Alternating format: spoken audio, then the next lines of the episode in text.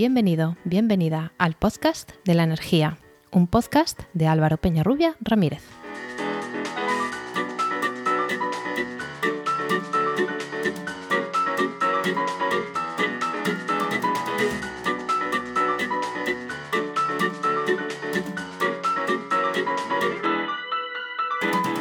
Hola, hola. Recibe la bienvenida al capítulo de 14 de julio de cierre de temporada de El Podcast de la Energía.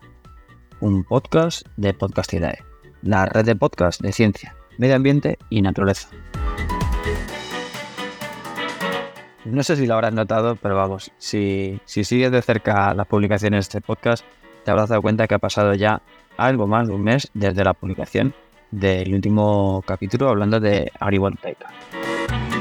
En realidad tenía la idea de, publicar algún otro capítulo con, temática que ya teníamos preparado con, personas invitadas, pero bueno, la, saturación de, tareas del trabajo y también de, la vida personal y, familiar, pues me lo han puesto un poco difícil. Pero aunque hubiese pasado el tiempo, estamos a mitad de verano casi, pues no quería dejar pasar eh, y hacer un capítulo de cierre de esta temporada que es segunda y media, no sé, porque empecé en abril del 21 y fueron unos muy poquitos capítulos, después sí que en el curso 21-22 y ahora en este 22-23 han sido temporadas enteras y de luego para mí ha sido una experiencia pues agotadora a veces aunque sea solamente de forma quincenal pero vamos, en, todo caso ha sido muy interesante. Me ha dado la oportunidad de conocer a mucha gente que sabe mucho de sus temas, que, que han sido muy variados y ahora, si me acompañas, vamos a hacer un repaso por, todos los capítulos que hemos tenido esta temporada, que va a servir como recordatorio, por si acaso te apetecen estas eh, vacaciones, refrescar algunos de esos capítulos interesantes. Si alguno se te quedó por el camino, pues pícate un poco para que, para que lo recuperes y le eches un vistazo ahora, eh, una huida. Y también, no podía ser menos, ya lo hice la temporada anterior, sirva como agradecimiento a esas personas que se han acercado a este podcast para dedicarnos a ti y a mí un ratito para compartir eso que, conocen y que les emociona. Empezamos por el capítulo 25, allá por, por mediados del mes de septiembre, en el que hablamos con Nacho y Adrián Bautista, los fundadores de la, empresa Fandin, sobre la financiación colectiva de proyectos renovables. Además de, de hablar de su plataforma de Fandin eh, pues nos explicaron conceptos financieros en general y de la,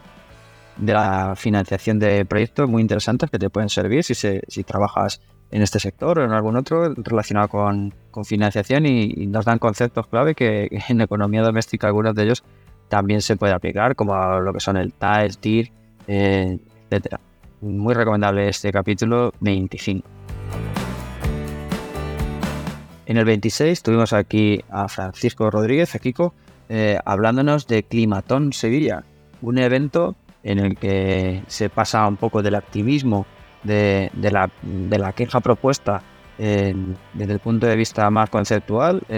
respecto al cambio climático, a llevarlo, a materializarlo en propuestas concretas y empresariales. Es una, iniciativa que se extiende por toda Europa y que eh, pues es muy interesante porque lo que digo materializa lo que pueden ser ideas, lo que es una, propuesta de cambio y una propuesta real que se va a llevar a cabo y que tiene también su viabilidad económica y social, convirtiéndose en una empresa. Aquí te lo dejo en el capítulo 26, Climato en Sevilla. En el capítulo 27 tuvimos a Pilar Molina por segunda vez en este capítulo nos habló eh, en dos partes. Uno sobre la empresa Epic Power, que es una startup que se dedica a la electrónica potencia, convertidores corriente continua de DC-DC.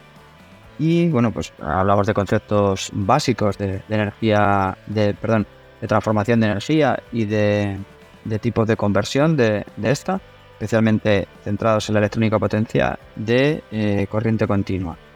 Y en la segunda parte también tratamos un, aspecto que me interesaba mucho de cuando contacté con Pilar, que era cómo es eso de emprender desde una institución pública, una universidad, o la academia, que es eh, a veces se le tilda de demasiado, pues digamos, centrada en la parte teórica, que no se abre al mundo real, al de la empresa, al de las innovaciones, pues, pues no, pues hay personas como, como Pilar y su equipo que saltan desde la universidad, dejando un pie en la universidad, hacia una, una experiencia de emprendimiento. Nos enseñó eh, los sitios que han, que han tropezado, en las fortalezas que les ofrece tener ese pie en cada, en cada vertiente, en la universidad y en la empresa, y todo lo que han aprendido en este camino. Recordemos que a Pilar también la tuvimos en otro episodio anterior, hablándonos de las mujeres en la ingeniería. A cuenta, eh, vino a propósito eh, de la celebración del día 8 de marzo del año pasado, del 2022, también lo puede ser.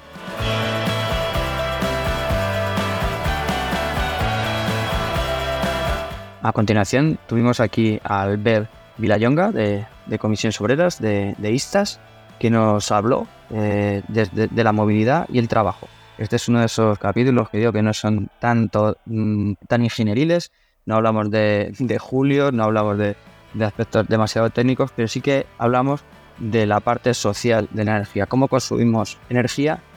y la movilidad es una, es una parte muy importante de ese consumo de energía y la movilidad del trabajo, que es lo que tratamos en especial en este, en este programa, es, es de luego uno de los motivos principales para los desplazamientos que hacemos cada día.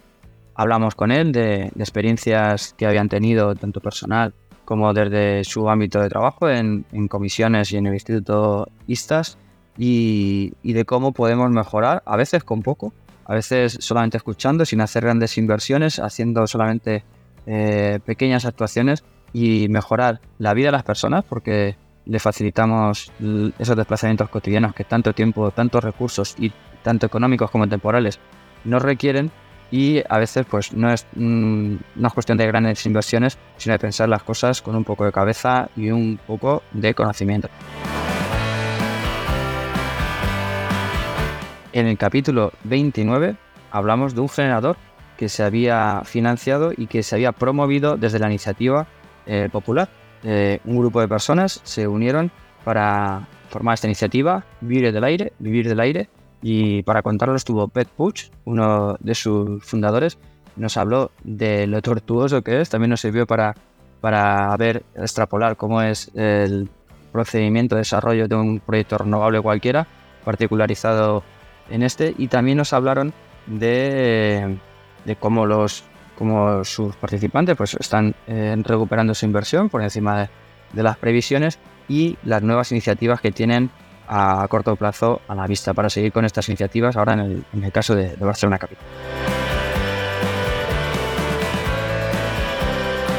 En el capítulo 30 tuvimos aquí a Nerea Plata de Organics Group hablándonos de, los, de la obtención de biometano a partir de residuos. Este capítulo también pues eh, me parece muy oportuno tenerlo aquí porque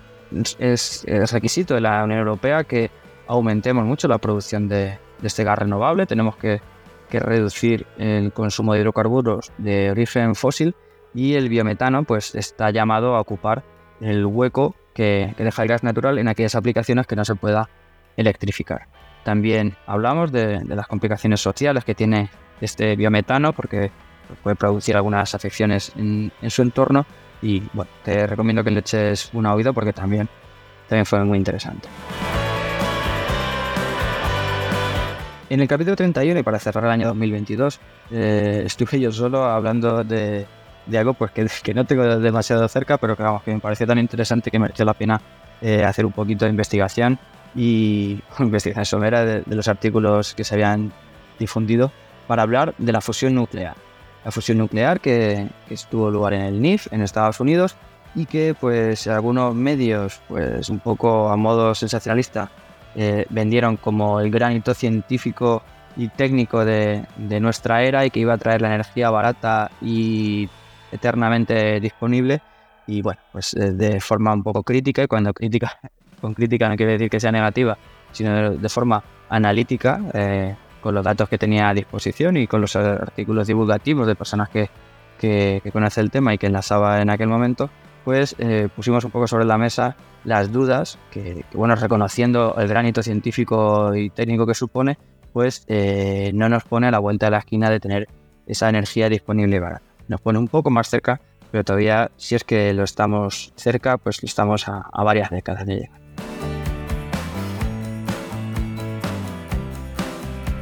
Ya el primer capítulo del año 2023 fue el 32, donde tuvimos a John, Domínguez de Identify, que también es, eres un repetidor en nuestro programa. De hecho, fue el primero, la primera persona que, participó aquí en el podcast de la energía, ya por,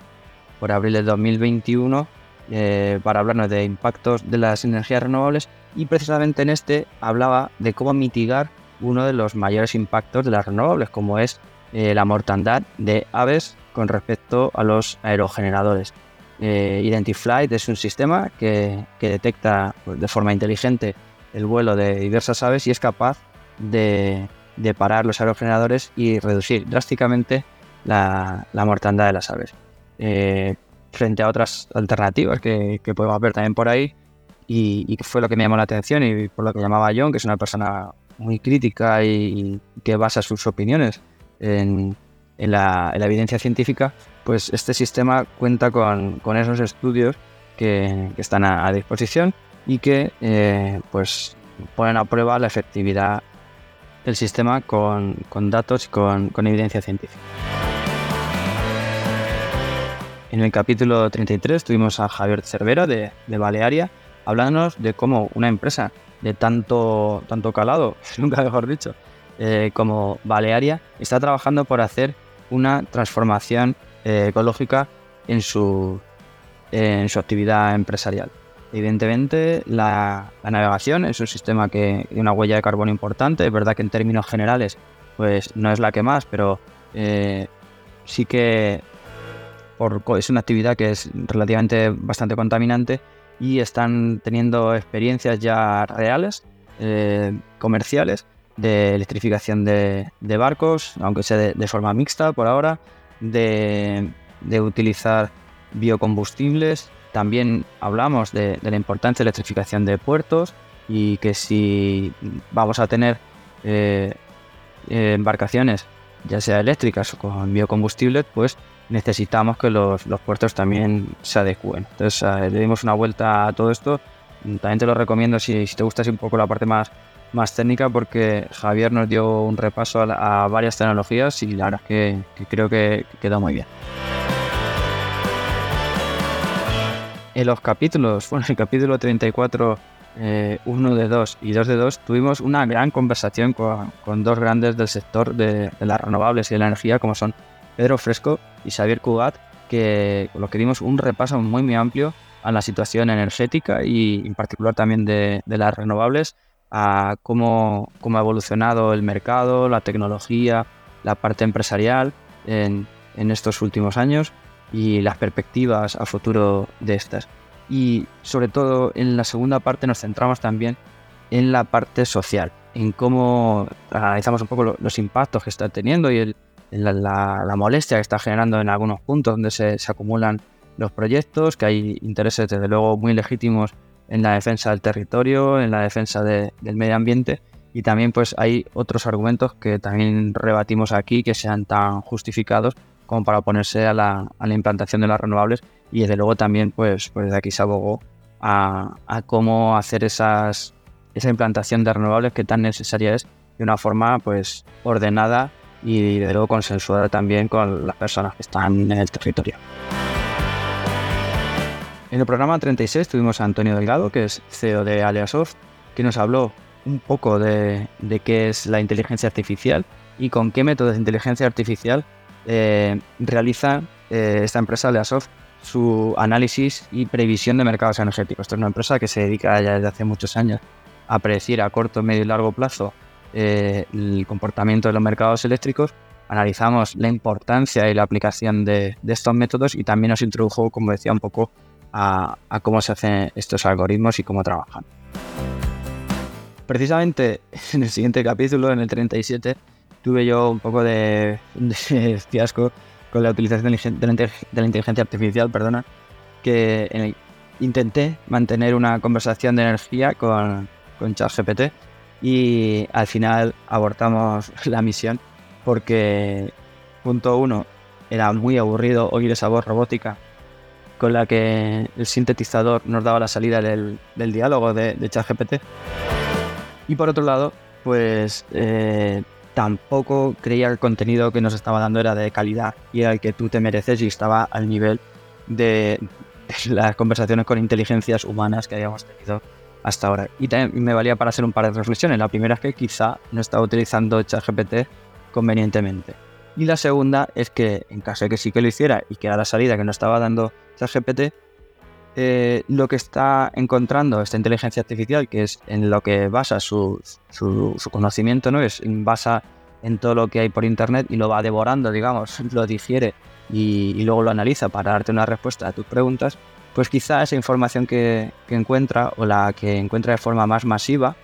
eh, son respuestas facilonas, son respuestas fáciles sin demasiada profundidad y aunque le preguntes, intentes adentrarte en un conocimiento un poco más, eh, digamos, analítico, un poco más eh, pormenorizado, pues esa no es la información de la que dispone ChatGPT. Pues quizá esté en algunos artículos muy seleccionados, quizá esté en papers, quizá esté en, presentaciones de congresos o lo que sea, pero no es la mayoría de la información que obtiene ChatGPT y por eso no es la que nos está ofreciendo. Esa es una de, mis teorías que, bueno, leyendo por ahí eh, puede ser una válida. De todas formas, te invito también a que si tú tienes otros resultados, me lo comentes y, a ver si podemos sacar de provecho porque lo llamé intento primero. Eh, prometo volver a intentarlo y si sale, algo decente, que ya lo intentaré con tiempo, eh, lo compartiré por aquí en un intento segundo que debe ser exitoso, si no, ya no lo. Y ya, ya metidos en junio y el, el último programa que habíamos publicado hasta ahora, hablamos de agrivoltaica. Este es un programa sobre el que lleva yo bastante tiempo detrás y eh, bueno, tuvimos a Marta Baro, a Rafael López y a, Luis Manuel Fernández de la Universidad de Córdoba hablándonos de la fotovoltaica y la agricultura unidas en agrivoltaica, que una de las conclusiones que se sacó aquí de esta charla es que no es sumar eh, plantitas a una instalación fotovoltaica, sino que tiene que ser diseñada en origen, que más que fotovoltaica, más agricultura es agricultura a la que sumamos fotovoltaica. Eh, si partimos de la lógica y, el planteamiento de un promotor de una planta fotovoltaica, pues quizá eh, no, le resulte tan interesante meter la, agricultura entre medias, pero al revés, meter en una instalación agrícola, meter fotovoltaica sí que le resulta más, más interesante. En todo caso, te dejo aquí el, programa que, puedes escuchar, es justamente el anterior a este, y que desde luego pues, pues quedó tan interesante. Hablamos de cosas eh, igual que decía antes, eh, mezclando la parte más de ingeniería con la parte social, que, la verdad es que siempre nos gusta dar ese enfoque amplio a los problemas que no siempre se resuelven con, con aparatitos y con tecnologías y también sino también escuchando a la gente y con soluciones que integren sensibilidades. Y hasta aquí es lo que ha dado la, temporada. Espero que te haya gustado. Eh, no ha sido todo lo regular que, que quería, me he dejado muchos temas en el tintero. Hay muchas personas que, con las que he hablado para, para que pudieran intervenir. Algunas de ellas han querido hacerlo, pero también, eh, como yo les he dado una, un horario bastante limitado para poder intervenir, porque yo hago esto fuera de, mi trabajo habitual, pues no ha sido siempre posible, pues todos tenemos cosas que hacer. Y también agradezco mucho a esas personas que, con las que he intercambiado correos, llamadas, etcétera, y que no ha llegado a fraguarse y que espero que algunas de ellas puedan retomarse para la temporada que viene. Ya advierto que probablemente la temporada no empiece justamente en septiembre, por los motivos que digo, de, un poco de saturación. Y bueno, me gustaría hacer acopio de unos cuantos programas y, no hay con mucho estrés. Quizá preparo un pequeño lote para sacar una, una temporada o, buena parte de una temporada. Y bueno, te mantendré, te mantendré con información. Espero que te haya gustado esta temporada. Si tienes sugerencia de temas, si tú te quieres ofrecer para, para participar aquí en el podcast, pues desde luego eh, estás invitado, estás invitada. Y bueno, aquí estaré en mis redes sociales, me puedes encontrar. Y como decía, hasta aquí este, este episodio, este cierre de temporada segunda y media del podcast de energía. Si te ha gustado, te sugiero que te suscribas. Y si te ha gustado también alguno de los programas que he dicho, puedes ir a la página de Podcastidae y escucharlos en cualquier momento. O en tu reproductor habitual de podcast, lo buscas el podcast de la energía. Si te ha gustado, pues eh, te sugiero que, te suscribas y que lo compartas por si a más personas les puede resultar interesante y les lleva. Y si lo que quieres es hacer una sugerencia, comentario, una valoración o corrección, lo puedes hacer encontrándome en mi perfil de LinkedIn, Álvaro Peña Rubio Ramírez, o en la página y redes sociales de Podcastidae, y en Twitter con el hashtag El Podcast de la Energía. Nada más, feliz verano, descansa si puedes y un placer tenerte al otro lado. Te espero para el siguiente programa en la próxima temporada. Sé eficiente. Hasta pronto.